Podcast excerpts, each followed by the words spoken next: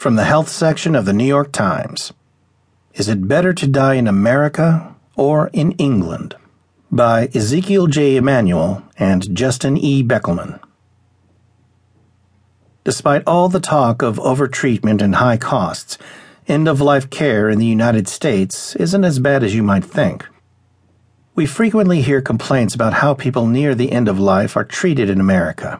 Patients are attached to tubes and machines and subjected to too many invasive procedures. Death occurs too frequently in the hospital rather than at home, where they can be surrounded by loved ones. And it is way too expensive. Each year, the care of dying seniors consumes over 25% of Medicare's expenditures. Death in America is frequently compared unfavorably with death in other countries where people may not be as focused on extending life with every possible intervention. As Ian Morrison, the former president of the Institute for the Future, once wrote, The Scots see death as imminent, Canadians see death as inevitable, and Californians see death as optional. He added, Americans and the American healthcare system are uncomfortable with the inevitability of mortality. But is it actually true that end of life care in America is more invasive and expensive than in other countries? Today we published in the Journal of the American Medical Association the first systematic international comparison of end of life care for patients dying with cancer.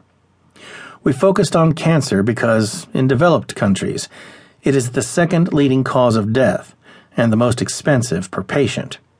The good news is that, despite perceptions, the United States is actually not the worst when it comes to caring for these patients. In fact, on some important measures, we provide the best in end of life care. We found that in 2010, the most recent year with available data, just 22% of Americans dying with cancer died in the hospital a lower rate than in Canada, England, Norway, the Netherlands, Belgium, and Germany, the six other nations we studied.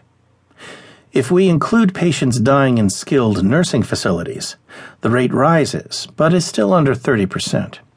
Similarly, in the last six months of life, Americans spent the fewest days in the hospital, on average about a week and a half, compared with nearly four weeks in some other countries.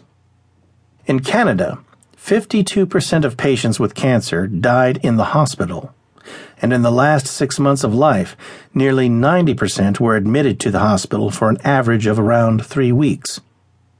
But in other areas, the United States doesn't look so good.